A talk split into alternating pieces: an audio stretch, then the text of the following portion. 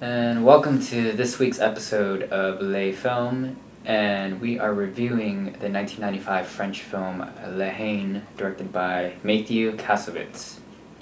And it is a story of a young trio of friends that wander the city of Paris after a night of rioting as they await the news of their friend who's been in critical condition by the hands of the police. One, two, three, four.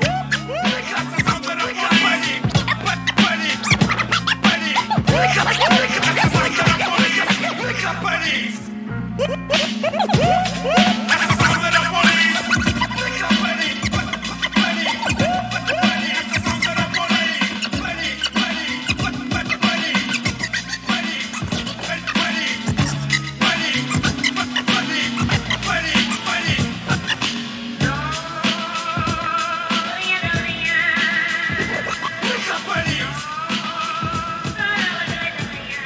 today, Kevin chose La Haine, so I would like to give you the floor of why you decided to pick this film for this week's episode. Sure. So, uh, the reason why I decided to pick this film is just because I think it's reflective of the times that we're in, especially when it comes to like police brutality and uh, race relations and a whole bunch of other uh, daily occurrences that we see. You know, almost every single hour of the day, there's like a new update on things, and I I remember this movie, uh, especially just because of the the tension that was in it. And I've never seen it all the way through. I've only seen about like I want to say a half hour of it. And I'm really glad that we decided to watch it this week because oh my gosh, it uh it's really heavy and I'm excited to talk about it with you guys. Tyler? Yeah, I liked it a lot. Um, I think it's totally reflective of the times. It's crazy how, what, that was 25 years ago? And it's still totally relevant. Um, yeah, it was just, and it was interesting to see it from a different country's perspective rather than America. You know? Like these things go on everywhere. And, uh, it's a worldwide problem. And it's just crazy that it seems like there's been absolutely no progress. That's what I that's what I took from it. I'm like, wow, nothing, no progress has really been made. It, to me, it seems like in the last 25 years. Uh, this was uh, I'd seen it a couple years ago my brother, but uh, upon this rewatching, I saw I don't know how I could have missed it, but on rewatching it this time, the the humor and the endearing nature of the characters really stuck with me. And it, especially, I know it's a French film, but it's just it's so stylized. It's it touches on so many themes, but it's not. It's not like a contem- I think a contemporary film with the same premise or script would look a lot different than this one does. I think this one has it just oozes style, creativity, as well as a poignant message that is still relevant relevant today even. Yeah, I uh, really enjoyed this film. This was my first time watching this one, and I have heard nothing about it. Um, so I went into it stone cold, and um, I, yeah, I came away really um, blown away by it. It's uh, like Patrick said, very stylized. I really like that it was filmed in black and white. It was. Um, it was almost like a throwback again, like some like some of the films we've been watching, like to the French New Wave. Um, just our three central characters wandering um, the city of Paris, and Paris itself is almost like a, a, a character. And um, yeah, and whether or not you like the characters, they have like it's seemingly fun hijinks. Like everywhere they go, it's just insane. so yeah, uh, I don't want to speak more on that yet, but yeah, it's a it's a really um, groundbreaking film, I think, because it's so relevant to our times today. So yeah.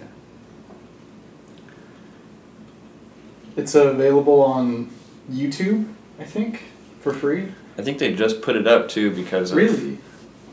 Well, I forget. I think the one I watched there was one that was came out like two weeks ago, which is like right when all the stuff what happened. I think the there was another full one. and I think it was only up for like a month. Wow. So they maybe put it out just because of everything that's going on.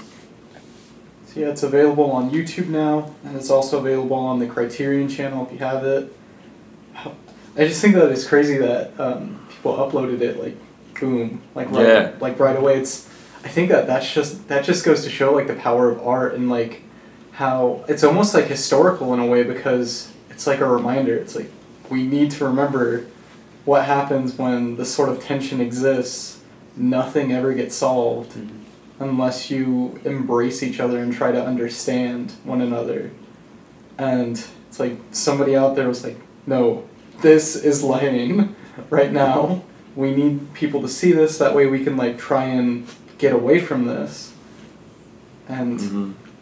I, Tyler, I think that you brought up a really good point too about um, watching this sort of thing going on in, in a whole other country because it's it's insane because like you said it, it goes on everywhere and to see that it's all relative and to see that you know if people abuse their power and you place people you know in unrelenting poverty there's bound to be some sort of violence that erupts and some lack of understanding and people trying to escape it using whatever means possible.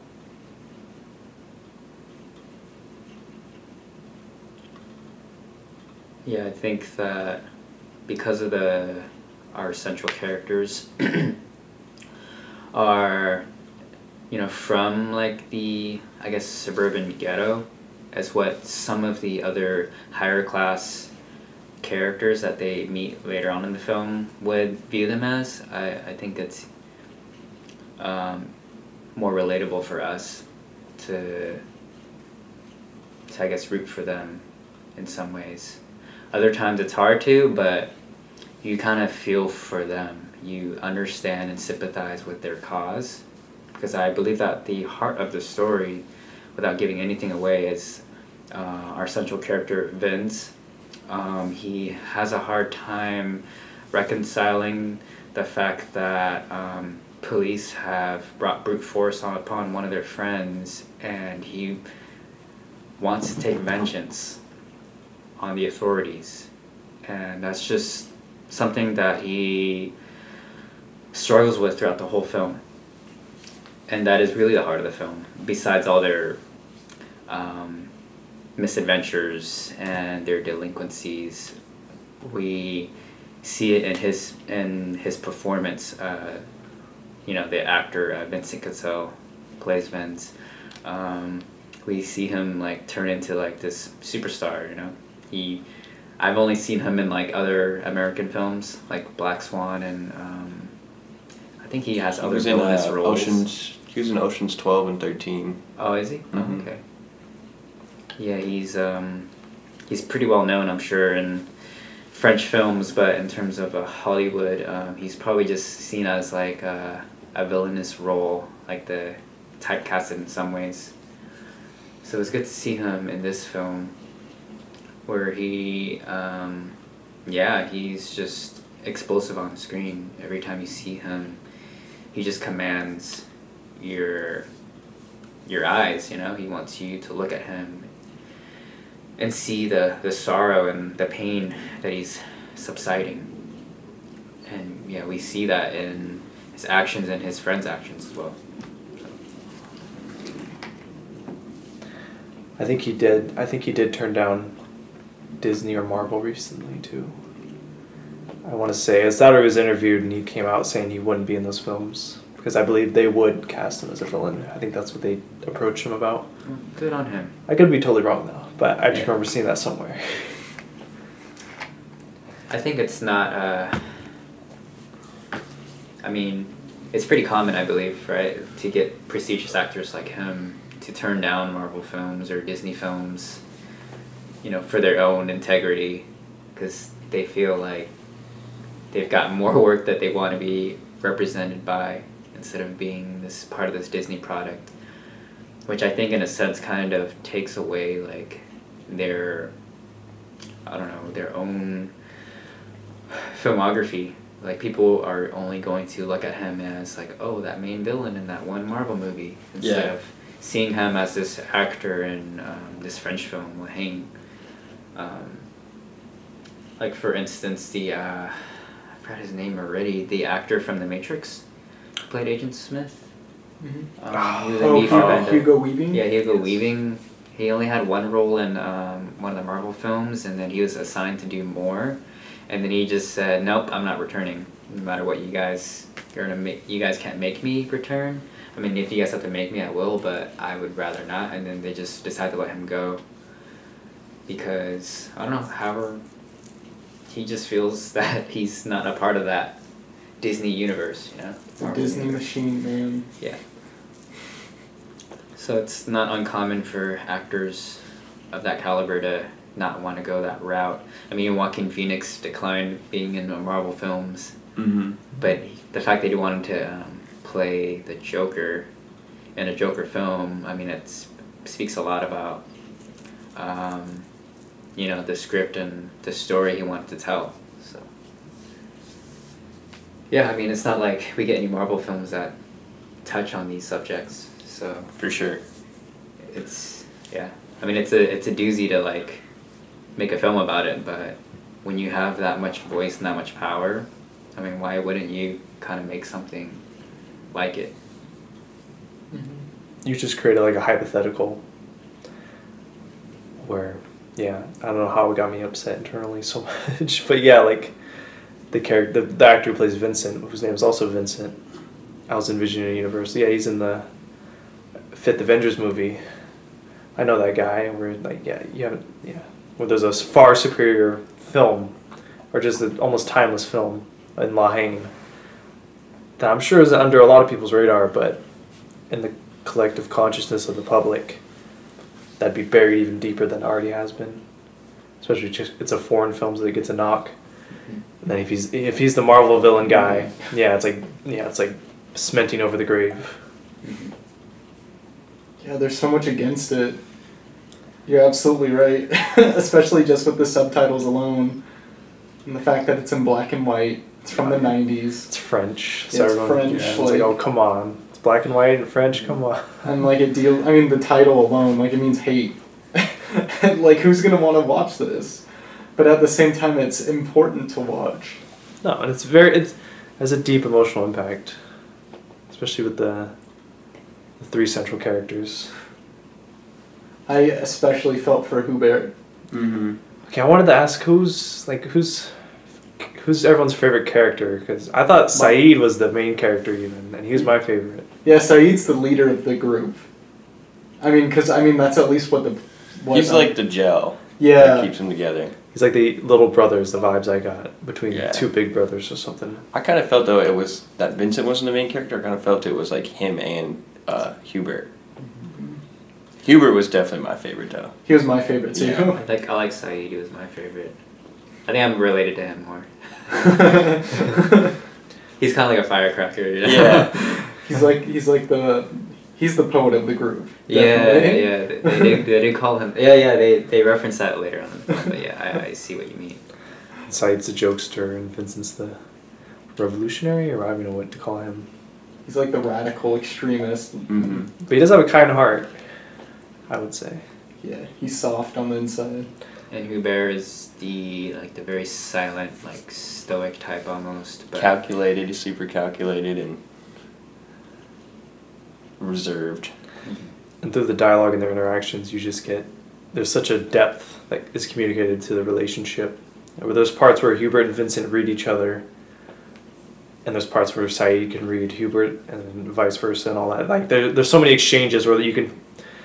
They'll say a line that doesn't have a direct meaning. It's not an explicit meaning, but it, it means something in the context of the relationship, and you fill in the blanks. And I think in the film, yeah, I didn't. I forgot about that completely. It does.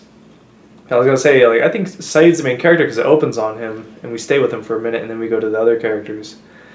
But it's like, no, the film like purposely splits them all up, where we get a moment with each character alone and follow them. Mhm. They all share the screen. Isn't that great? I yeah, I completely forgot about Hubert's part in the in the middle-ish. Like, oh yeah, Hubert also had one where he's the driving force of the camera, where Vincent's is towards the end and Saeed's is at the start and end. Just packing up the hash. I love like their entire dynamic with each other too. Like for instance, when one person would get mad, one of the other group members would convince the you know both of them to like make up in, in a way, and like they would serve as like the the intermediary between.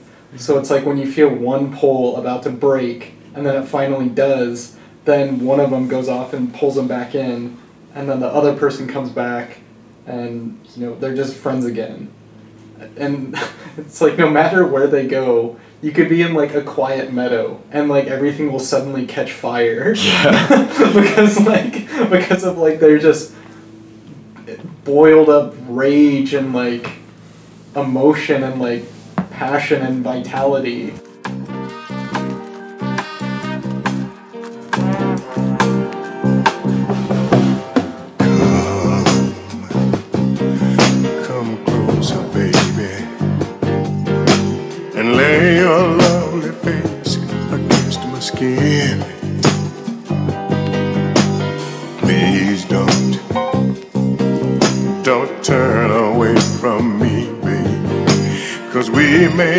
never pass this way again.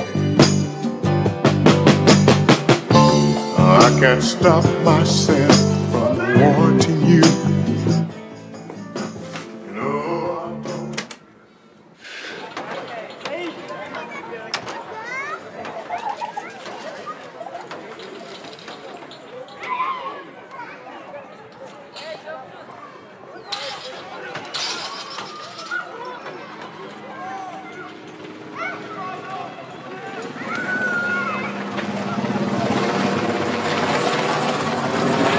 See it as like they're all um, they're like the elements. You know? At least to me, Saeed is like um, lightning, electricity, and Vincent is fire, and Hubert is like water. You know, so they all they all mesh well together. They all have their balances. oh yeah there's also the fourth character the hospitalized one i think his name is abdel Oh right, right. so maybe he's like imagine if he were in the film too Yeah. And That's the thing I did miss in the first viewing, like how strong the relationship was with him. Was he like a friend in the neighborhood, or was he the friend? I think he was like one of their core group members. Like so, there were four, and then it was brought down to three, which is where we meet them Yeah. because he Mhm. gets injured in the in the riots from the previous night. He doesn't. Abdel? I no, I think he, he- was. he I thought he was brought in for custody, and then they Mhm. interrogated him. He was in a coma. Yeah, I thought oh, they. oh, and then they beat him into. He's the one, yeah, who all the riots were about. I yeah, they beat him in Yeah. custody, and that led to the riots, I believe. Hmm. Yes, that makes yeah, yeah, that sounds right. But imagine like that would have been a completely different movie if all four of them had been in it. right. Mhm. Cause like, what would he have brought to the table? Like, maybe he was the one that like put everyone in place. Cause like Saeed is the one who ends up taking on more of that role, and he even seems kind of unwilling to in certain places. Like he doesn't want to get on Vince's bad side at times, and like he also completely understands Hubert's point of view. At the same time, he just wants to have fun and hang out with some women, beautiful And talk women, shit. you know, and ogle, ogle other women, and just They're still all young men way. in the twenties, in their twenties, I think, at most. Right? yeah, yeah. I noticed that all of them have a weird hero complex. And in a way they're all taking on like this journey to like manhood in a way that is also counterproductive because of the things that are put in place. Um, for instance, with Vince, he views his journey as taking on like the dragon in a sense and like having to slay it, whereas Hubert is taking on like more of a personal journey of like escaping his surroundings and putting it all on his shoulders whereas Saeed's just trying to make everything work the way it is but I find that they're the way they go about it all like they go one step forward and three steps back Mhm. thereby completely discounting uh, whatever progress they had made by inflicting more damage on themselves without even being aware of it. So they're like stuck in place. They're like in a stasis of just constant boyhood and like immaturity and wanting to like um, like was mentioned earlier like uh, having explosive uh, personalities where they all go women they want to fight each other they want to go and cause chaos and uh, break things and just create more violence and it's just strange how people fall into that mindset while thinking that they're moving ahead when they really aren't Yeah, I think that's a really good note to end on, and it kind of ends our precursor. So maybe we can move on to spoilers. We're ready to. So, if you've gotten this far in the podcast, please, um, if you haven't seen the film yet, uh, to watch the film and come back to this point and listen to us talk about spoilers because we are um, going to tread into that territory now. And I think before we move ahead. Again, watch this film on YouTube. It's for free. If you have Criterion, watch it. Um, support this film. It's relevant to our times today. And uh, yeah, I'd say watch it. I think we can all agree that this is a must see film. Definitely. Mm-hmm. Yep, it's essential. So yeah, time for spoilers and let's go.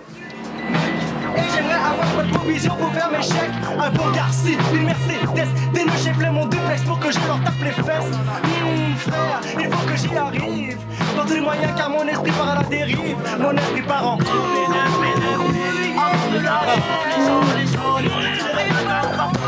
So the film starts off with a quote after the the race, or I think it's the race riot footage or the police brutality footage. It's, uh, To the that's right. right. It's, the riots. it's all authentic, I believe. With the Wailers playing in the background. Yeah, and it starts off uh, with this quote, and I want to say Hubert says it says it.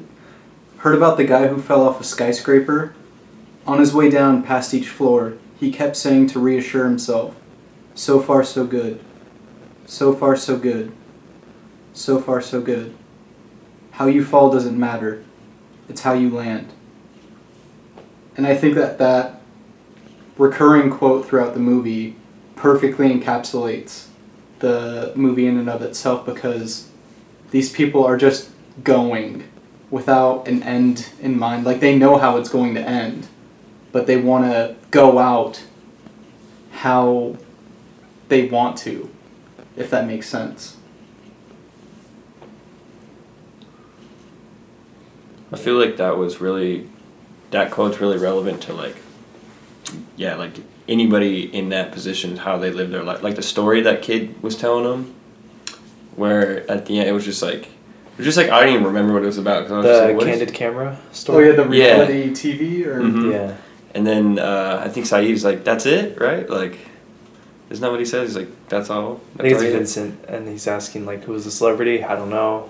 Yeah, like, that's all you had to say. That's it. Oh, that's it. Yeah, that's and it. that's like their life. I feel like you know. Yeah. where there's like no way out. Hubert's the whole time he's telling his mom he's trying to leave the projects and get out, yet he he can't can't even get a job. So he's you know selling hash just to pay bills and same thing for Vincent and Saeed. All of them, they can't escape the projects or racism, the police. On the on the rewatch, I noticed something too. There's a cycle aspect to the whole film. I missed completely on the first viewing. Because we're in the spoiler territory. Then the end of the film ends with a gunshot, or at least the sound effect. Mhm. I think when we first come in on Saeed, he's in a similar. I think the camera's doing another zoom, and there's a gunshot echo. Yeah, Is what I think is the comes in with the jump cut. And then we see, yeah, it's like a stare off. Another slow zoom on him, and then a behind the back zoom, and we see the uh, riot police hanging out. I forget what, like, it's a public square or something. mm-hmm. But I missed that complete cycle thing where they know they know that their chances of escape are slim to none, and it's like a repeated cycle where there's going to be Saeed, a different, another Saeed, Vincent, Hubert, and Abdel. there'd be more of them later on because it's a cycle that repeats. At least that's the Yeah. interpretation I got from that. even with uh, Hubert, it seemed like he was on the path of like, seemed like he used to be like, would steal and loot or whatever, you know, and it seemed like he was trying to get away from that through the whole movie, trying to tell Vincent like, not to you know kill the cop or whatever he was, and then towards the end when they go to like that little cocktail party, he just like something like clicks in him and he's just like fuck it, I'm gonna be I'm gonna be like a criminal or whatever, you know, I'm gonna he like starts he pushes that table over, he steals the guy's wallet, pickpockets him.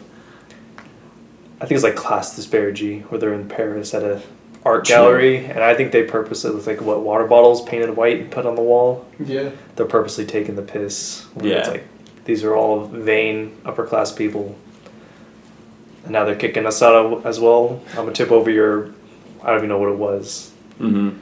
glass water bottles, just sculpture. And yeah, he did swipe the charge card, but like, yeah. I think I interpret that more as like not Hubert a change in Hubert, just class differences. Yeah. That actually no, that's a good that's a good point too. And then right after that, they're trying to use that same card just to get a taxi to go back, Mm-hmm. and they're all refusing them. That's a, another part. Jumping ahead to. No, I will come back to later. It's too far now. Don't jump that far ahead. So the movie starts with the the riot footage, and then we cut to Saeed, who then goes to visit Vince. Yeah.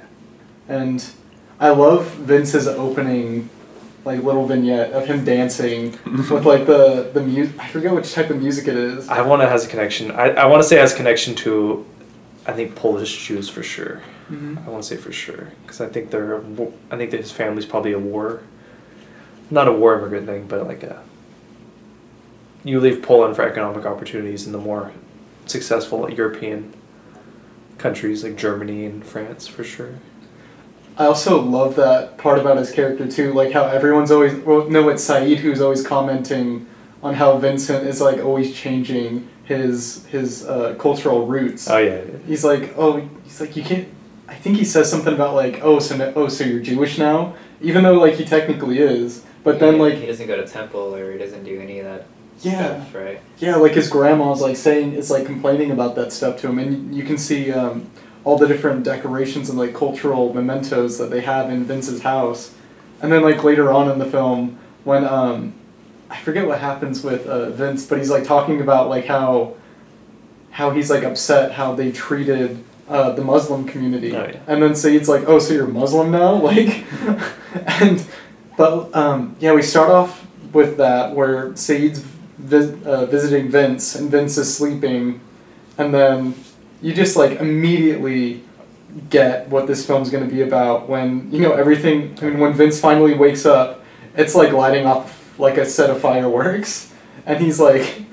He's like yelling at his sister, yelling at his entire family, and then like they get up, go, and then they visit Hubert, who's in his completely decim- or uh, decimated gym, and he's just there punching the bag, and I love the comment that Saeed makes where he's like, not, he's like, how did they even get the car in here? Like, Saeed has so many great lines. he's like, the doors aren't even wide enough, and he's like, he keeps asking that question. And it's like, dude, who cares? The gym is like destroyed. That's yeah. That's another. And that exchange does a great window into the characters, especially of Hubert and Vincent and their connection. So I think Saeed's remarking about how they thrashed the place. He can't believe it. He sees the car. He starts asking, "How'd they get in there? The door's not wide enough." And then I want to say, yeah, it's Hubert's gym. It's just torched and gone. And Saeed asks, like, "Oh, do you know who did it?" And Hubert's like, "I don't want to know who did it." He's, aren't you pissed? He's like, yeah, I'm, I'm pissed. He's like, but no, he, he says, I'm pissed, but I knew it'd go up in smoke one day. He says, then why'd you work, why'd you bust your ass for like two years, three years to get it? And then Vincent does the line, because he wanted to, or he wanted to prove he could. That's like, just lines like that are such a small window into like, Vincent completely understands that for Hubert, it was, he, I think his prime of a boxing athlete, a young boxer, is passed, And now he's a gym. He owns a like a YMCA YMCA type gym for the local community. And I think Vincent it shows like that Vincent's able to read like he wanted that more than he wanted the success of the gym. It's just like a little window into the great dynamics between all the characters. And it's like even later on in the movie where um, I forget which I think it's like a, a police officer who's trying to like show remorse or sympathy towards Hubert.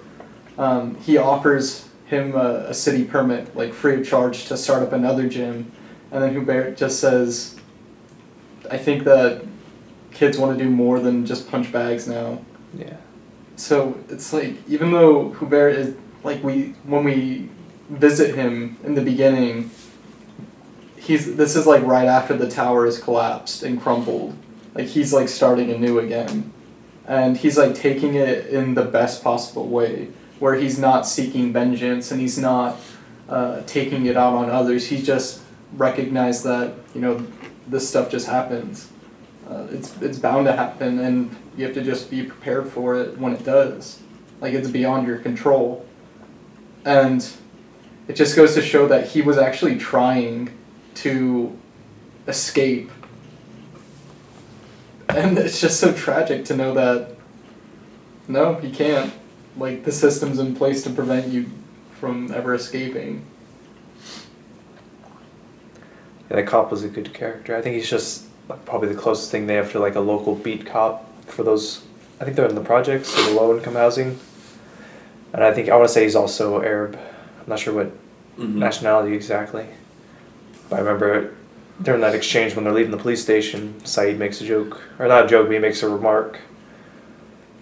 Ah, I'm trying to remember now, but like when an Arab enters that police station, they got like a half year at most or something, about how the system even, even though even the officers who are more sympathetic to the struggles of the community, they still get cycled out of the system. So maintaining the status quo is probably more valued than actually making direct change and improving lives.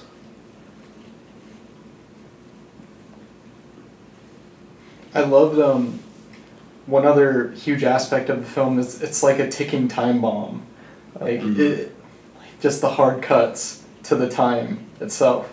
It's like the moment that we see. I mean, throughout the movie, there's like little snippets throughout the news and like just talks throughout the community. Like, hey, did you hear what happened during the riot last night? Like a policeman lost his gun. And then it's like right at that moment, it's like a countdown to extinction. And I love the reveal of Vince having the gun. Oh, the Mhm. yeah, the fast sped up zoom and all that, Yeah, the like- dolly. And I think it's so fitting that his character was the one that ended up finding the gun. Yeah. Because he's out there to prove something, to, to make some sort of radical change, even if it means throwing his life away. And Hubert's always on the on the on the side trying to get him to talk him talk him out of it, to see reason. And Vince just sees that as as weakness, um, and I think that that's such a an immature uh, mindset to have when it comes to wisdom and power and strength and courage. It's like no, this this sort of thing like it, it goes beyond ego in a way. To recognize that these things have a lasting effect. It's like, who, who do you think you are? You're just to take one person out? You can't take out the entire police force. You, like one person can't bring the world to change. Like it takes, it takes unity. And I think that that's what he's trying to like constantly tell Vince from the point that we see the gun in his hands until the ending. I, I think Hubert knows Vince doesn't have the. The willpower to actually kill somebody, I, I wouldn't say willpower. It's like or the guts. not good. I think I think I think Hubert knows Vince is a nicer Mhm. guy, or not nicer guy, but like he has a good heart. He has a, yeah, he has a soft heart, like Saeed very much. Because Hubert's like the boxer, the more athletic one. But again, he's like he's not your he's wisdom and very stoic and all that. So he knows what it. He knows like might or whatever, but he doesn't abuse it, and he knows that they wouldn't abuse it as well it was how they're such good friends. Like Hubert could be loan sharking people or something, but he's not. And he knows they wouldn't either because they, they mean well, even though they don't have opportunities or the undertones of lack in education. I think when Hubert's sister asks him for help, yeah, I think they should all reference. I don't even know if they graduated, but I think they all they use their age as the crutch, but they don't. They're lacking behind in like formal education probably. Yeah, I definitely think Hubert's the most well learned of all of every character in the, Mm-hmm. movie, at least. Like at least within that community. I mean, because even like Vince is making fun of him for it. He's like, "Oh, well, like what does the school teach you?" He's like, "Vince, like if you had stayed in school, you would have been taught that hate breeds hate." Yeah. That was like one of my favorite lines in the entire movie. I love uh in the stylized aspect. This is this is when the this is the film with the dolly zoom. Yes. Mm-hmm. That that summarizes the whole movie in a single camera move and shot, and it's like so poignant. Like that's yeah. When I think of the style of this film, that stands out immensely. Or it's like the backdrop of Paris. I want to say Baroque. It's some famous square in Paris. I want to say this is the famous architecture. I think it's Baroque or Rococo or something. It's not neoclassical. And it's just there's like a deep focus on the whole city and the the three central characters in it, and the dolly zoom just separates them from the city. It's like they don't belong in Paris. They feel isolated. They're not included in the larger aspect of the country or the community. They're very much alone, Mm-hmm. and all they have is each other. And it's just them. I think Hubert. No, no. Vincent's pacing back and forth. When Saeed and Hubert, I think, are just leaned on the guardrail. Yeah, one of my favorite shots in the film is when um, Vincent gets separated from the group and he witnesses two other people trying to get into a club and they have that like close up shot of his face and then you get like a um, by the same time simultaneously you get a shot of the two guys that are trying to get in the club that was such a beautiful shot the way they did that and you see his um, expression his reaction to like the violence that uh, ensued where they shot through the door. Yeah, it was. Yeah, that shot was um, incredible. It was a very well crafted scene, and the use of the practical effects in the film too were like pretty powerful. Um, yeah, because any any time you see Vincent carrying that gun around, it's like this powerful, authoritative like device that gets them wherever they need to go. They either get in trouble for it, or it, it causes trouble, or it gets them out of like um, really bad situations. So it's um, yes, this push and pull effect. It's gonna lead them one way, or it's gonna end really badly. You know, in times that they need that gun, it's like they really need it, but oh man, it's just gonna lead to more trouble. Can we talk about the mirror shot? Oh my god! In the Um, bathroom. Yes. That was like, towards the insane. beginning. Was Saeed in the middle? I was I was just Was trying to figure out how they did it. I, I thought well the one the um Or when he's talking about the system, Vincent's yelling about the system. it's it's um when he's looking in the mirror and like he's He in the bathroom. The taxi driver. Oh, And it, like, how- yeah. with- How the hell did they do that? I think that they used it. Okay, so we start off with the back of Vincent's head, like just boom, close up, and then all of a sudden he like leans in to wash his face. The camera moves past him into the mirror, and then we see Vince's reflection talking back to the camera in this hypothetical situation of him like with a stand up with a person. You talking to And yeah, and I think how they did it is they used a body double. And Mm. They uh, built a, a bathroom set with no mirror, just like a cutout section of a square where Vincent Cassel was standing on the opposite end, looking into the camera. So when the bot, like when they both mirror their their actions, we go past the body double. He moves out of the shot, out of the shot.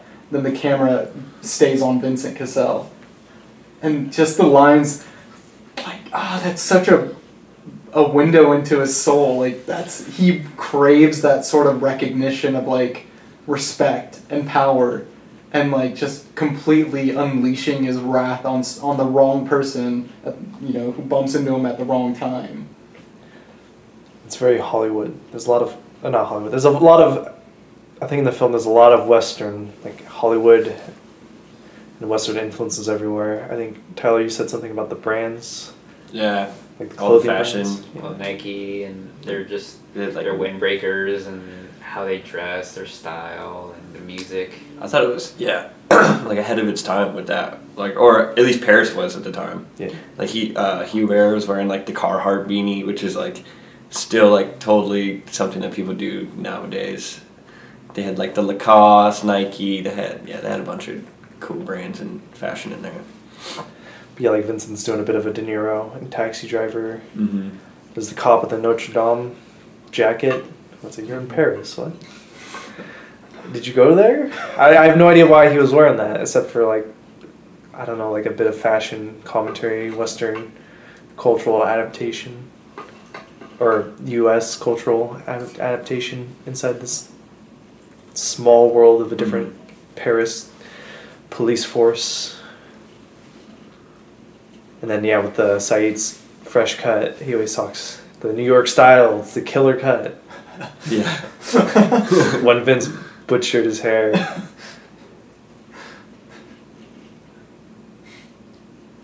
That was one of like the funniest moments in the scene when he was trying to cut his hair. Like as I've been in that situation before, like when you ask a friend to cut your hair for you Yeah. and you want to see like how it's gonna turn out, but they just keep cutting it, and they're just like, "No, it's fine, man. It's gonna look good." like I've totally been in that situation. I'm like, "Let me look at it. Let me look at it. Come on, let me look at it." He's like, "Here, I'll show you." And he's like, he's like not even trying to show him the mirror. It's so funny. Um, it's such a really well, like, it's such a good scene. I think it shows the chemistry between the two actors, and it really shows that the director knows what he's doing. It's like a it's a long take as well, so it, you know it must have been must have taken them a few times to work that scene. Um, with that mirror and just cutting his hair. Uh, did it look like he really got his hair cut? I, I mean, it seemed like it, so I wasn't sure how they did that. But yeah, right after he wears the beanie and he's just super upset. I'm, I totally feel that. Such a, yeah, such a great cut. There's so many great cuts where it's just like a hard cut to the next. Like I think, I'm trying to remember what the bathroom exchange ends with, and it just cuts to him walking, like storming down the street in a beanie, and Vince chasing after him. And yeah, it's just written so well. Where their friendship, it's the most, it's very genuine. It's one of the most genuine feeling relationships in a film I've seen. Mm-hmm. There's so many exchanges, so much, so many lines. They were just all so good at like all of a sudden like causing a ruckus and like just arguing and like talking shit to each other. I was like, this is like exactly like growing up with friends how it is, you know? And then like they'll get you get mad at each other for like five minutes like they do. Like Hubert gets mad at Vince and then Saeed comes in and says a joke and it's all good and then vice versa. I was like I felt like they were actually all friends regardless of the film, you know, outside of the film. Like it felt so organic. And then I like the people in the neighborhood. Like not, they're like yeah, they're like a gang. Yeah, like not a gang, but yeah, they're like siblings. Like where's yeah, you're always with Vincent. Where's Vincent? Yeah. You always know where Blank is. You guys are so close. Yeah, it's all just like unspoken too. Like even with like the little kid that um, when they were waiting for the, or when Saeed was waiting for the payment, inside of that little park area, the kid just talking with Vince like how you mentioned Mhm. earlier. Um, it's like everyone's just cool with each other in there, and and then even when they go up on the rooftop and stuff, and we see Saeed's brother who's like the the main leader Yeah. of the entire group. And then uh, you know they're all just like hanging out, and Saeed like steals steals the hot dog, and like you could tell that like they're all really good friends. Like put it on my tab. and he's like, I love the guy grilling too. Such a, it's like very Parisian. I want to say. mm, And just when you think of Paris, France, it's such you don't think of a guy on a roof grilling hot dogs on like a outside barrel, shirtless, and they come up and he just gets so animated. and, Like everyone pays the same, damn it! Everyone pays the same. And he just, except Hubert, it's his building, and they just like slap the like. I don't know. Some of them are like how hard they slap hands. It's like so genuine. They just like slap over and pull it back, and then he gets his free hot dog. And then yeah, there's another moment where that same guy's the one driving the car after the scene Richie talked about, where they, I think a guy sh- tries to shoot a nightclub bouncer through a security window. Yeah. Like that same guy who was up there grilling hot dogs is the driver of the BMW. And he's not even acknowledging what anyone's saying. He's just playing his music, and he's saying, "Check this turn." As he's just whipping the BMW around a turn. like, every character feels pretty fleshed out.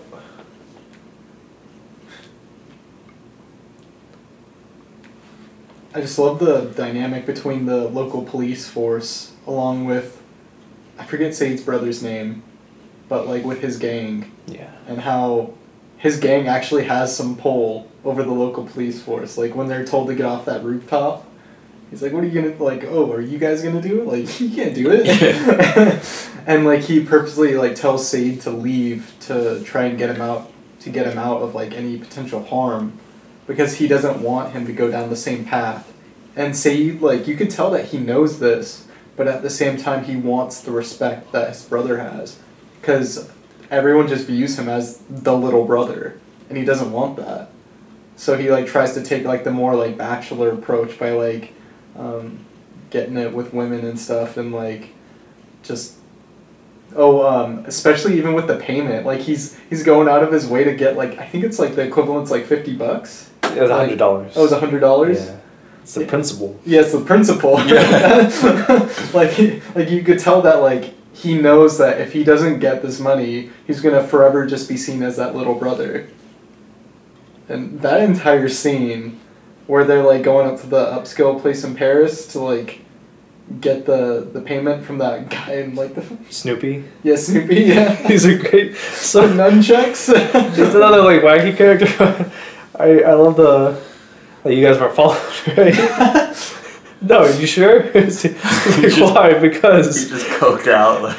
and, he, and he has like the gun, and Yeah. he's like, look, like just the way he's even posing like James Bond. he has a gun and he's like wearing a t-shirt as like a skirt. His toga. Isn't it like the leopard print too? Yeah, or it's something like- like, that. You guys weren't following, right? He's like, yeah. I was like, why? Because, and he just breaks out to a dance with his gun. like, there's no reason why. He's just fucking with him. But yeah, it's like pure chaos or pure eccentricity. Oh yeah, Asterix. Oh, wasn't that his name too? Or Yeah. like that's his like side name or nickname? His code name. I thought it was Yeah. Snoopy. No, it's It was yeah, Asterix. Asterix. Yeah. And like everyone else, you can clearly tell that Asterix is even out of the like he doesn't belong there. Like he's only watching his the apartment for a friend, Yeah. and he's like going around like he owns the place. So like when they're buzzing up on the thing, like trying to talk to people, oh, that's another aspect of the film too. Is like they use different camera footage. So for instance, like the the camera monitoring the buzzer for the apartment building, like we cut to that perspective of what the residents are seeing. Like these three crazy, like aggressive people trying to get in. And and then like finally when Asterix gets on the on the intercom, he's just like, oh yeah, come on up. like, Just run up here real quick.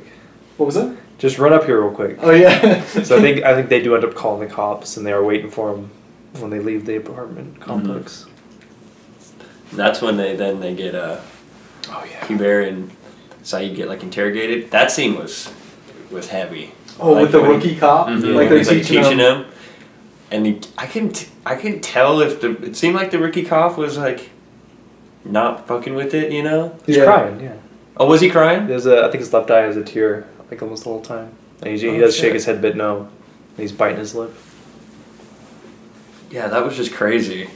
It's like I'm sure that ha- that happens like all the time. They're like, you got to make sure you push him, but don't push, don't take it too far. You know, like it's just crazy. It's almost like um, a fraternity, almost like they're hazing like two people, and then they're showing Yeah. the new guy like this is how you do it. You know, this is how they get initiated. This is th- this is what you have to do. It's and he wasn't even trying to get information out of him. He was just like, I'm just we'll, just mess with this black kid and this brown kid, and I'll show you how to uh, interrogate people. Oh yeah, and it really pushes. Yeah, it pushes pretty. It, it pushes some envelopes, Mm-hmm. and like the whole like oh yeah, it must be. You can understand the social strife and like must it must be proper frightening when they start going like, "Oh, Saeed, you got a you got a pretty face" and all that stuff. It's like, holy shit, Yeah. you guys are meant to be the law, and you're implying that I may get mouth raped while in your custody. It just reaffirms you can't have faith in those structures, and they're, they I think they're purposely trying to break down the rookie's empathy as like a it's like a thing about the militarization or the how like inherently they build in a concept of they're the opposition, they're not the community, they're not the people of the city.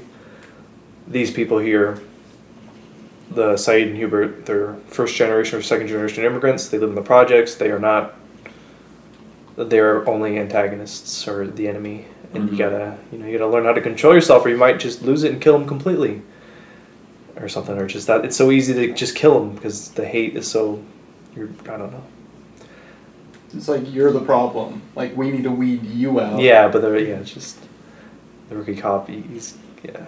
Yeah, you could tell that he's like trying so hard to disassociate. It almost felt all- like it was tragic because he was like, he wasn't saying he was. It's like there's shit going on today. It's like there's a lot of cops. You may be a good cop and disagree with it, but the system's there in place, and you can't go against it, or else you're gonna lose your job, or you're gonna be hazed and fucked with all the time by your coworker cops because you're too empathetic and you have like a good heart. There's a lot of yeah. Not to say that all cops are like that at all, but you know. Right. But um, But that's that's what it is, really. I feel Yeah. like the people that are for all for Blue Lives Matter are gonna be upset watching this film. Like they don't, they probably wouldn't like the portrayal of cops because they're most of the at least most of the cops in the film are the ones that are doing the harassing and the bullying and stuff. So it it's definitely not a film that is going to be Well- supporting poli- the police and the, the authority figures because they're they're the ones that are deemed as the villains in the film in some Yeah. aspects. But there's a lot with like Hubert. He's like he he even says he's like not all cops are bad, and he's like, you know, he's trying to get him to not kill a cop, and even uh, the rookie cop was that was that Saeed's brother, um, Um, the one who was like I think he, he, like- was. I think he was new. he was a new cop, but he was like from the projects. It seemed like or something like that, and he was kind of representing the good cops as well. So I thought it was like they did a good job of just not, you know, like fuck the police completely. Uh, yeah. I like the uh, the Arab cop who also helps them Mm-hmm. in the start of the movie and all that. I think he's the only one who winds up who winds up getting like the most injured.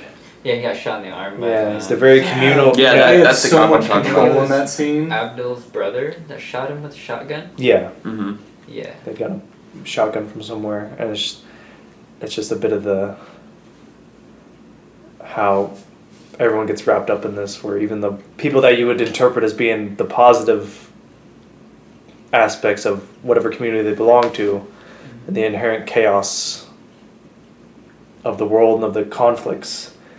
So yeah, the Arab police guy who seems to genuinely care about the kids, even though he's rough. He's rough with them to a certain degree. Like I think Vincent, he always wants. He he, he seems ready to slap Vincent around because Vincent won't like shake his hand or give him any respect or anything like that when he's just bailed his friend out. Oh yeah, because the hospital scene. When they That go to too, visit- yeah, as well. When they go to visit Abdel, Yeah, and then they take Saeed into custody. yeah. It's just yeah. and I think he's the one who ends up getting like winged in the arm, Mm-hmm. where he's just I don't know what he's doing. He's just hanging out in his beat or route, just walking the streets. And he's the one who's targeted versus like every other white French Parisian cop who seems untouchable. I, I loved in that scene when the shotgun, I mean, when Abdel's brother comes and like shoots, like the fact that the cop didn't fire back Mm. and like didn't like they they could have easily used that as a reason to kill all of these people in Mhm. that scene, but just that little tiny unit. That was like the turning point for like, oh, maybe not all the cops are bad in this movie, because they were like perp, like they could have died easily with that mob as they were taking Abdel's brother into custody. Like Oh, they were yeah. literally pulling him into the car. And another like mirror image that I love of this movie, like from that scene, is like when they do go into the upper scale Parisian part, and then Saeed's asking a police officer for directions. Oh yeah. And then he like comes back all excited. He's like, "Wow, like the He cops called here." me are- sir." Yeah, he called me sir. Yeah, and like he's like, "Wow, these cops here are really nice." Yeah, really well well mannered and you know they're cool here. Yeah. Yeah, that was another, I think, a bit of foreshadowing. No, not foreshadowing, but that in that part where they take Abdel's brother in after they wing the Arab cop. Yeah, they, they don't fire on him, and the, they do rush him and all that. And there's a great bit where it's uh, they're pulling Abdel's brother away, and Hubert's like straight up like pulling people from his group off of the like don't go in there and try to pull the brother out. They're gonna take him in. Hubert's doing that, and then the Notre Dame guy shows up, and he has his gun out, and he's holding it like a wall. I think his final line where Hubert's like, just take him and get the hell out of here. And then it shows the Notre Dame cop backing up. He's like, get back, get back, scum, get back. Yeah, it's almost like a cross. Yeah. Like telling demons to get back. Like. The power of Christ compels you. Yeah. yeah, it it very much shows like the good, the con- conceptually the good cop got injured and all that in the chaos of the world. And here comes the bad cop running in there saying, get the hell back, scum. Or he would, yeah. If anyone, yeah, if he was the one who was getting shot at in the role reversal, he probably would have opened up into the car right away. Yeah. where the other guy like calls for backup and they all he's injured so he's not gonna do anything but he just sits there it's like starts demanding they put the gun down or something i believe Oh, I like that. Um, what transitions after that scene was when um, they're running away from the cops. I think that SWAT team comes. I think it's a SWAT team. The with the riot gear, they they, Yeah. they come in and um, Vince gets stopped by one of the police officers and he pulls out the gun and he's about to apparently apparently he's about to shoot him and then Hubert like stops him. He pushes him out of the way and like clocks the, the police officer in the face. That was pretty tight actually. Yeah. I enjoyed He like scene a lot. flew. yeah, he like through the window.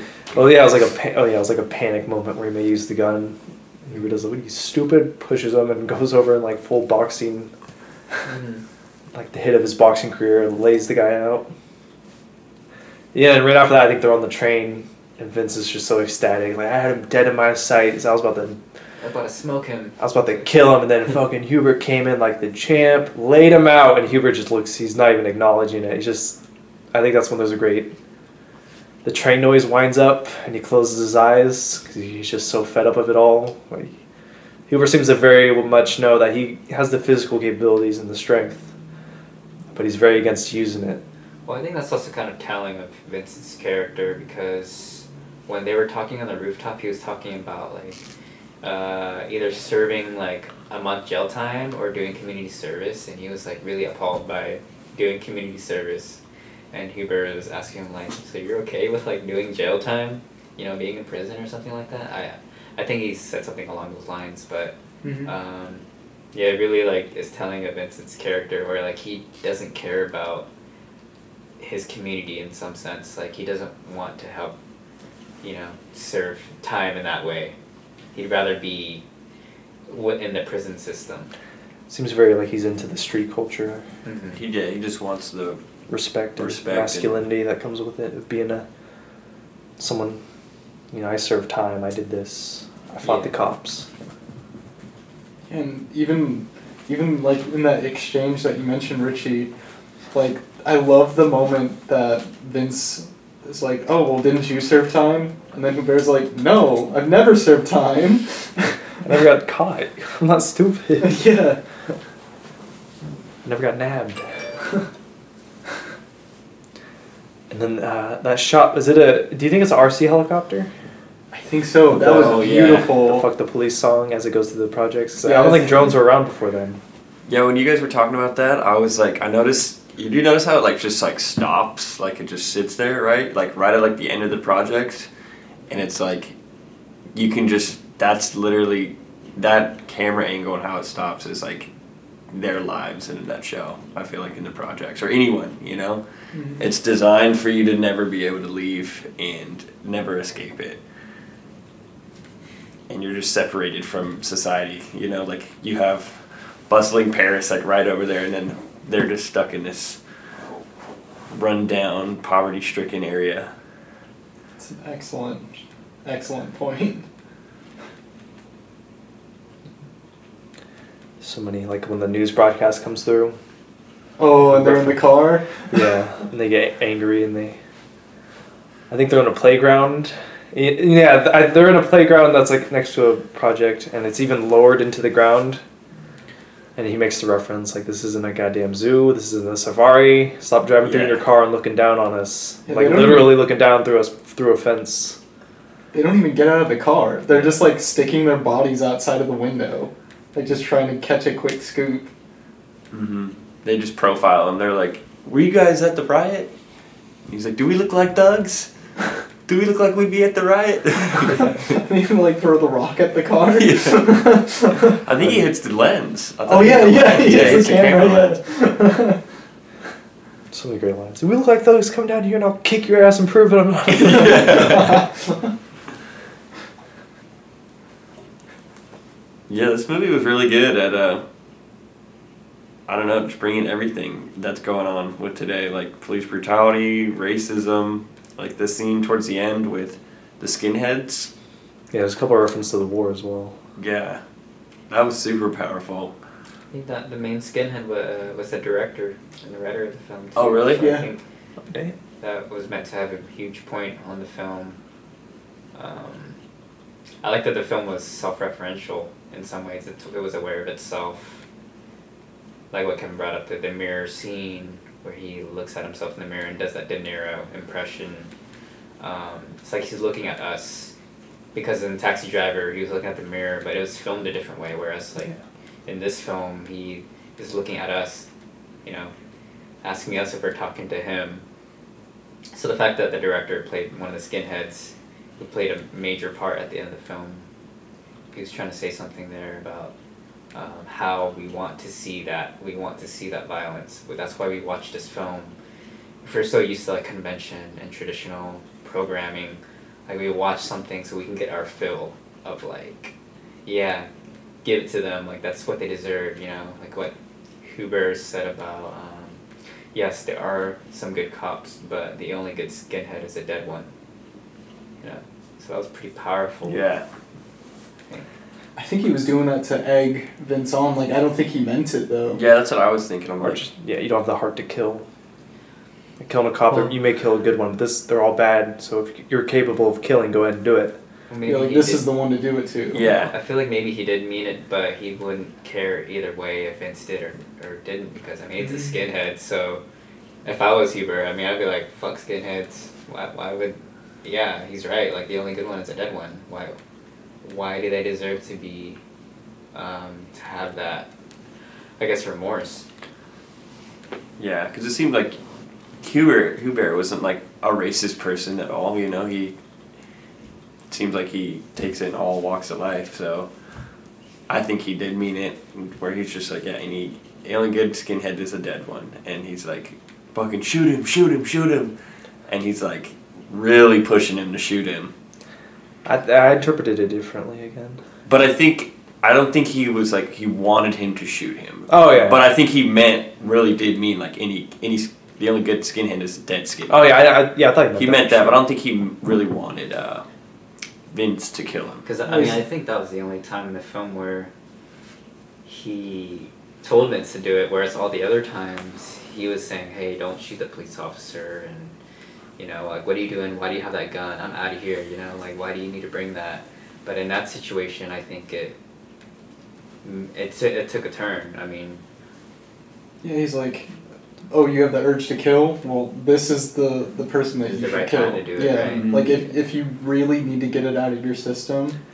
See, I took it as like Hubert. It's like this is the resolution to their whole back and forth conflict about that concept. Mm-hmm. Where Hubert's going like, fine, I'll fucking support you. Kill this guy. He's, there's all, all skinheads are bad. Yeah, kill them. And I think that's like, I thought I interpreted it as him pushing him to go like, if you're if you think you're capable of killing, and our relationship as friends is gonna be changed forever if you are, or if you go out and do this. Prove it now. Like here's the climax of either you're gonna do it or you're not gonna do it, and we're either gonna be friends or not be friends. Yeah, Because then right after that scene, I think the the whole gun thing is re- resolved with Vincent like just handing it over for Hubert to do whatever he's gonna do with it, like sell it or move it I on. think that or- was pretty symbolic. Cause Yeah. that scene was powerful. I think in a way when he told him to do it, it's like I think if anyone should have done it, it would be Hubert to do it, you know, and not um, Vince, because it goes back to how you're talking about how everyone uh, says that Vince is taking everyone's culture, like, oh, you're you're Muslim now, or you're this, or you're that now, and oh, you're not Jewish, or you are Jewish, and you know, he's he wants to fight for literally everything, but like, who are you then, you know? I think he is the epitome of that extreme like radicalist that maybe a radical leftist or something of modern day. Like you know you say you're for one thing but how come you don't bring up this other thing? You know what you say you want to fight for these certain rights but you're ignoring all what's happening over here. You know who, who are you really fighting for you know? And there's a direct, again, to the World War II and the Mhm. treatment of the Polish Jews. It's like straight, yeah, here's a contemporary Nazi, you're a Polish Jew. It was only, what, 70 years ago? Maybe my math may be off. Well, I think around that time, maybe. I'm thinking from our time, 40 yeah, 40 years ago. 40 something years ago. There's a literal genocide. If, yeah, like if there's anyone. That's the interpretation I got from it at least. And then when you reference the director playing the skinhead, that is that's mad respect for I think it's just he's even taking a step back and going I interpret as him taking a step back and going I'm aware of my own ethnic and possibly class status and how you can interpret this film as being separate from that but he puts himself in there as like a completely negative character like self-referencing that. In many ways people like me may be inherently be a part of the problem where we're not the ones experiencing it directly like the main characters are. We're not i'm not of that ethnic ground background or possibly upbringing. But it felt like he's aware just including in that makes it feel like he's aware that when you get into the, the discussions of who's able to tell what stories he's at least like doing a self-referential like i'm not just glorifying it and not trying to understand it from an abstract view. So much so he makes himself yeah skinhead a villain. It's very very well said. No i didn't know that i love that you shared though. I had no idea that was a thing. It's like it's another amazing thing about this movie. I think that if there was any a character in the movie that was meant to serve as like the director's own persona, it was Vince, for sure. oh, yeah. Because I, I mean, with the, I mean, they both like look very similar to each other, oh yeah that too yeah and I, I wonder if they're of the same descent as well. Possibly. I'm just glad. I'm when you said that, I'm so happy you didn't pull like a Brad Pitt in like Twelve Years a Slave, I believe. It's like the inverse yeah of that. he did do that um, What did he do? what they call the white savior trope in Yes. film where um, they'll add a character in a film to be the one to save the um, the person of color or the, the minorities from you know the bad guy so uh, kind of spoiled my very minor but in 12 years a slave that happened where brad pitt um, saves the um, our central character in the film and it happens in other films too like the help I haven't seen that one, but The Help does that too. That Kevin Costner plays a character based on a real person, I guess, but they renamed his character, and um, he helps the women like see the launch. But that apparently that didn't happen in real life. Um, yeah, some tropes like that. Um,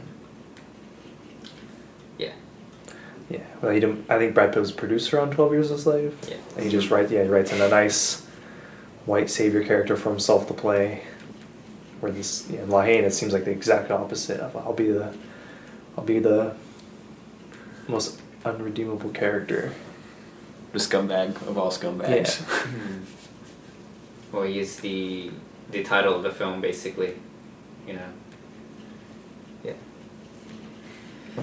So we're talking about the ending. Have we gotten there? Yeah. I Are you think ready? so. Oh, yeah. Yeah, like directly after that scene where he doesn't shoot the skinhead and he lets him walk. Um, I thought it was very symbolic that he gives Hubert the gun and walks away with it, and Hubert looks at it, and as they walk away, Saeed and Vince walk away. They get stopped by the police officer, and they get harassed by him and With the Oh, Notre yeah. Dame I was gonna say, I think it's the one with the Notre Dame. Yeah, right when they get back home, after that entire night of like trying to get home. because this is like this is all pretty much after like a couple of hours after they find out about Abdel passing away Mhm.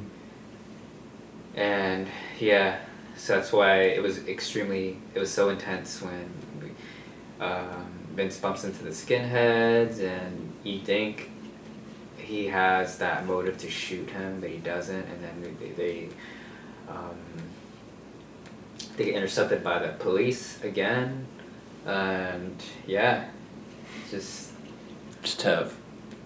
Yeah, I think yeah, like Vincent, Vincent had the chance, and he showed he didn't have it in him, and then he even gives away the gun, hangs up the gun to Hubert, and then him and Saeed like go in the opposite direction, and immediately they're snatched up. It was like what you said earlier. It's like one step forward, three steps back. He like finally made a little bit of progress, got rid of the gun, decided he doesn't need to kill, and within ten seconds he's The cop, yeah, killed. cop with the gun is flexing and brandishing and like holding his gun in his face and laughing. Yeah, just abusing his power. Yeah, just intimidating him like oh you're scared now you look like you're about to shit your pants like what happened i thought you were a big guy what what, what happened and he just the gun just goes off yeah. He he laughs, and I think in the shot is like uh, when he laughs, he's like closes his eyes, looks sideways, and you see his finger just go straight to the trigger. And it just blows. To, Yeah. and And then then you it can gets shot just right see there. like the shock in Saeed's eyes and also in Hubert. Like Hubert is just like done all this work for nothing. I like that the, the I think it's three cops that originally get out of the car, and And once then two Vincent of gets them shot, off. they just book it because Yeah. they know they weren't that none of that was by the book. They were straight up abusing their power, so they pretty much like criminals. They hightail it right away. And then we see Hubert and the cop Standoff. Standoff, right, point blank, both at each other. Yeah, and then it And then- zooms in, That full circle from the beginning on Saeed's face. and then it's Hubert. I believe it's his line again with the joke about the skyscraper. I think it Mhm. repeats one last time. So far, so good. But he so says far, about so society instead of uh. Oh yeah, yeah, yeah. I think that's that's he says that right. Mhm. He's like it's about society as it's like zooming in on Saeed's face. And then we just hear the pow. It's like that's what it cuts on. I think regardless if Hubert shot the cop or if the cop shot Hubert, I think it just signifies that all hope is lost. Hate breeds hate. Yep. No, yeah, when Hubert like when they points the gun and all that, it's a bit of a well intentions and good hearts and all that, but in the chaos and the, and the way things are, that can still get lost so Mhm. fast. Yeah, you're right. Yeah, hate breeds hate. It's like even someone like Hubert who never, The whole film, he's Whole film. champion. yep, calculated and reserved and didn't want to resort to violence, but when you kill, you know, his best friend in cold blood right in front of his eyes, it's like, I'm gonna hate you and I'm gonna shoot you. The first thing that went on in my head was, oh no, like if Hubert can just like be cool, like this whole incident will be brought to light, and the police will have to answer for this. But then you just see him walking towards brandishing the gun, and then he clicks the clicks back the trigger. It's like, Hubert, just don't don't do it like because they're just gonna cover it up as you know like oh the police like brutalizing or no police uh, firing a, a person of color in self-defense Yeah. and it's like they're just gonna cover it up because of that And just fast forward to today yeah i mean that's You have Saeed's word against today. the police. That's never. yeah They're not gonna listen. like oh they're gonna believe a person of color over like the entire like police squadron like no they aren't like Vincent resisted, reached for the gun, got shot in the scuffle. Hubert brandished the gun that was stolen from the riots. They're both not good characters. They're both they're both troublemakers. Case and the closed. police, yeah, the police did their duty, and we're completely in the right. Yeah, it can easily be brushed under. i just feel for saeed so much oh That's real. It happens to people all the time in the project. You see all your like people you grew up with just die, go to jail. he lost all three of his best friends Yeah. Well, and I think the the last shot where he was in between the two uh, men, Yeah. pointing the guns at each other, it's symbolic of what he was doing in in the film, where he was against the police, but he was still mingling with the police and trying to like stay neutral at the same time. Mhm. You know, and he's put in that position again of um, picking a side. I think that was yeah. I thought that was a very powerful shot. And just seeing that all go down within the last like what two three minutes is just um, yeah. I, I just went ballistic. Came out of Wait. nowhere. Yeah, I did not expect it to end like that. Yeah, because you'd think like, oh man, they're gonna walk away, and that the whole situation with the skinhead was was done, and yeah, everyone gets to go home and think about their night, but that that wasn't even the end of it. Um, yeah, I think that that ending just made the film even stronger, and it left such a bigger impression, and I think that's a film that is essential to like watch today, because it is extremely relevant and. I like that it ended on that note. It doesn't give you the kind of closure that you would want, um, because that's how it is, you know. You you don't always get to see both sides, and I like that we got to see it from the perspective of the the, the trio. Yeah. Yeah. If that ended with them all going home and stuff like that, I think it would have been a far less impactful ending.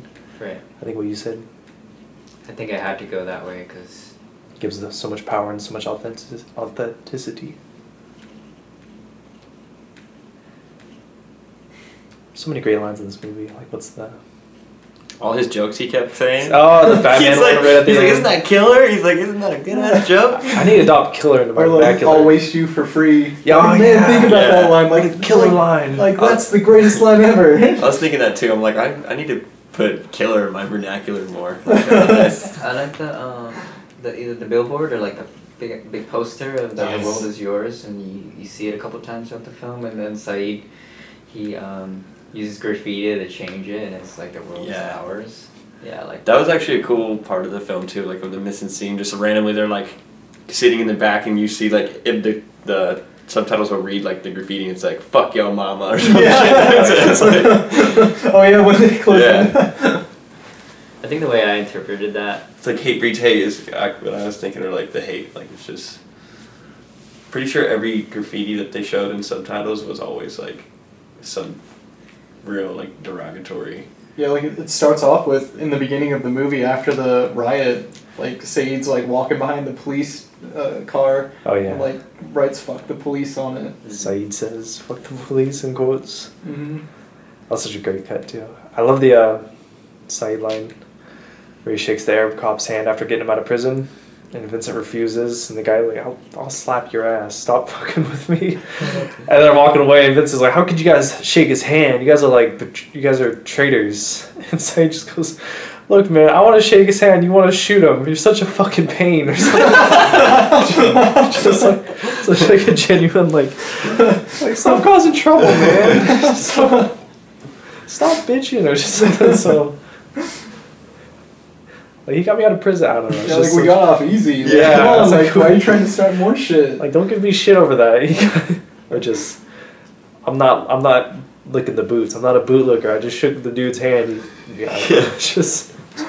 There's so many great lines like that where just they turn they tell each other off. I think another poignant scene that I absolutely loved was when they were trying to hotwire the car. And Oh, then you just yeah. have like the, the suburban husband whose wife just left him and he's like just drunk out of his mind at like four in the morning. And he like just stumbles upon like their car as they're like breaking into one. He's like, Hey, what are you guys doing? he's like, Oh my wife just left me and he's like just like watching them try to hotwire this car and he's like cheering on Saeed. Was that a fourth wall break? Or he's like, Saeed's right. You connect that where the like did they tell him his name or is he like how did he? Did, I think I think he did I don't remember them yeah, saying I actually no, you're right because he it was all of sudden, he said his name. I was like, how does he know? yeah, Does like did they Saeed's call him name? Saeed during the exchange? They didn't at all. No, it's yeah. just like Saeed's right. He's the green to the yellow. He's kind of like a Deus, Ex, Deus Ex Machina as well, because um, when the police find out, where he's like, hey, I don't want to alarm you guys, but you know, there's a police car right up the street, Oh yeah. and then they like just book it, and then he like purposely like stands in the middle of the road to stop the car and like dances on it to create like a diversion. Yeah. It's like so there is like there are people on on on their side. Yeah, he's very much aware. Like, yeah, I'm, I'm in. I live in Paris. I'm a. Yeah, he's like, oh, I'm gonna get off easy. I'll get like a fine. Yeah. Like these guys, if they go in, they're they're getting jail time or they're getting killed. Like, The twenty old guys. They didn't even steal the car. They're just trying to hotwire it. And they got stopped.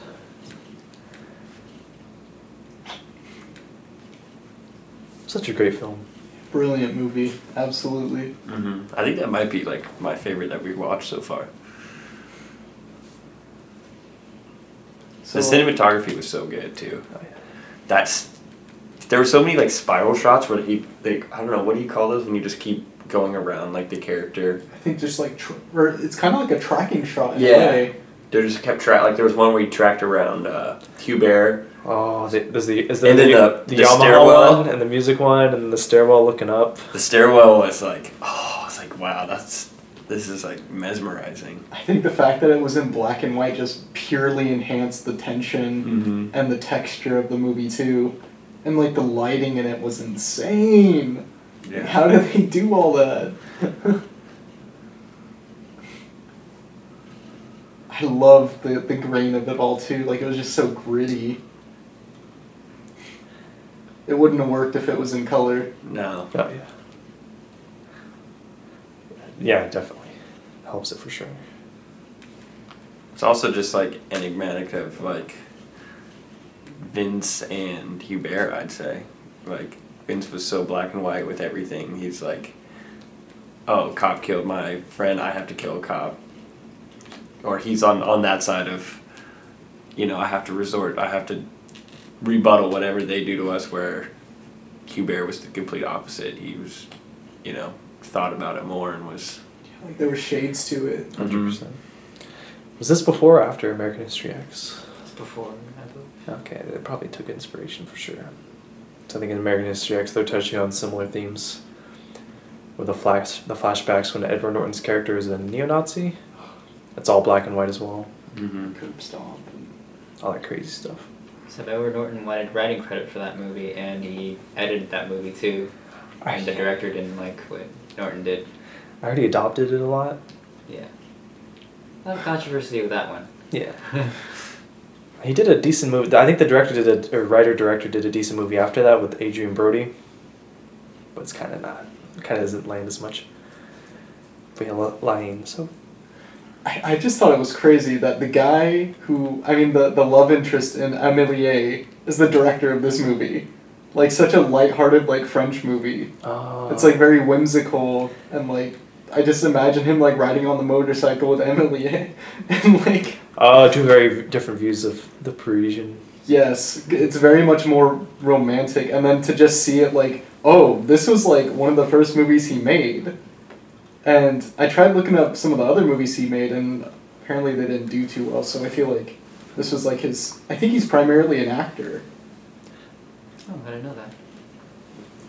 But killed it here. Yeah, so I think that pretty much sums up our review of La Haine. Who, who's up for next week? I believe I it's think it's mine. you. Mhm. Yeah. For. So I've been giving it a lot of thought. I, I believe I have a movie to pick now. Um, have you guys seen Simon Killer? Mhm. Or heard of Simon Killer? Mm-mm. It's um, stars Brady Corbet. It, he he directed um, Vox Lux and um, Childhood of a Leader. So he's a really um, young actor director type, and he didn't direct this one, but um, heard his performance is really great. So heard it's a good movie. So yeah, looking forward to watching that one for next week's episode. Um, so yeah, thank you for tuning in to our review of La Haine. Watch it on YouTube, watch it on Criterion, and we'll see you next time. And Les Film out. Le mec, au fur et à mesure de sa chute, il se répète sans cesse pour se rassurer. Jusqu'ici, tout va bien. Jusqu'ici, tout va bien. Jusqu'ici, tout va bien. Mais l'important, c'est pas la chute. C'est l'atterrissage.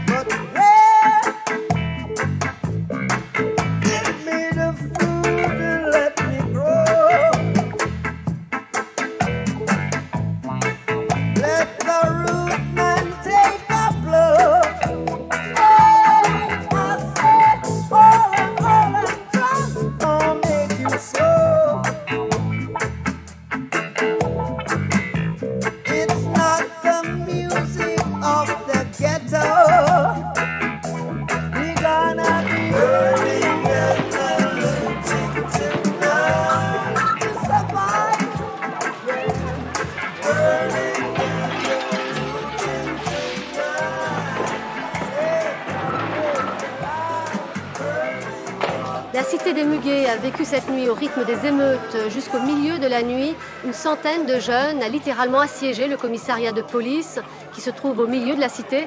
Les batailles rangées ont fait 14 blessés du côté des forces de l'ordre. 33 émeutiers ont été arrêtés. Les casseurs ont fini par saccager une partie du centre commercial.